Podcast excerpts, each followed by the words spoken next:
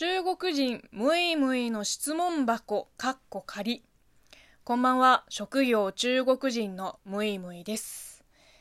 中国には民は食をもって天となすっていうことわざがあって、つまり中国人にとって食べることはすっごい大事なことなんですね。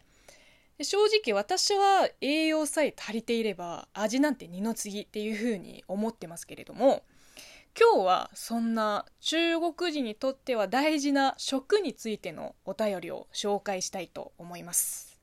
まずはラジオネーム Q さんからです。はじめまして、時々番組を聞かせてもらってます。先日知り合った中国人女性とお正月の話になり、彼女曰く中国でもあんこが入ったお餅を食べるけど、旧正月だから食べるわけはないよ。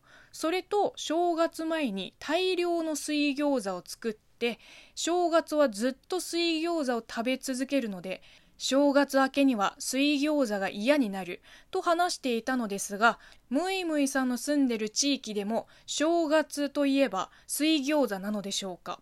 あとムイムイさんの住んでる地域ではお餅を食べますか？あんこが入ったお餅って湯圓のことですかね。湯圓っていうのはね、あんこ入りの白玉と似ていて、旧正月の1月15日、元宵節って言うんですけど、その日に食べる風習があります。うちは結構適当なので、お正月前にこうスーパーの冷食コーナーで買いだめして、食べたい時に食べます。種類もね、かなり多くて、あんこ以外に黒ごまとかさつまいもとかいろいろありまして、お肉が入ってる湯圓もあります。個人的に肉湯圓は邪道だと思ってるけど、やっぱり黒ごまが定番中の定番ですね。ちなみにこの中国版の、白玉団子湯圓は私の地元浙江省では、日常的な食べ物なんだけど、中国の他の地域、多分特に北の方ですかね、あんまり食べないらしいです。あとは水餃子問題ですね。まず私の推測ですと、Q さんのこの知り合いの中国人女性は 100% 北出身の方です。なぜなら我々南の人は旧正月の時そんなに水餃子を食べないです。ましてや大量に作って毎日水餃子なんてもうそもそも手作りしません。水餃子といえば冷凍食品なんですよ。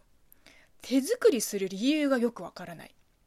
生地から作るなんてもっと意味がわからないっていうのが南出身の中国人の感覚ですね。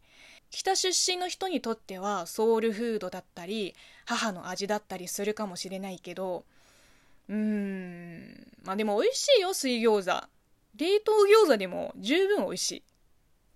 続いてラジオネームつとむさんからいただきました。むいむいさん、初中お見舞い申し上げます。先日土用の丑の日ということで日本各地でうなぎが食べられていました。スーパーには中国産のうなぎがたくさん売られていますが、中国ではうなぎは人気がありますか？ムイムイさんもうなぎ食べて夏バテ解消してください。ありがとうございます。7月21日でしたっけ？もう逃しちゃいました。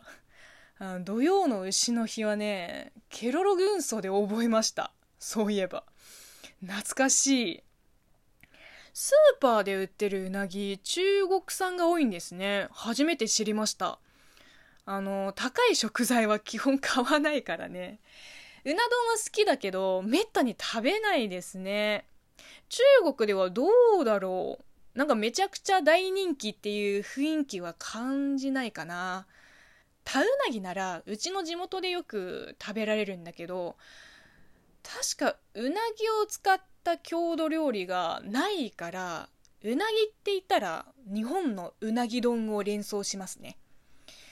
あと調べたら北京にうな丼うな重の専門店もあるそうですけど、行ったことないな。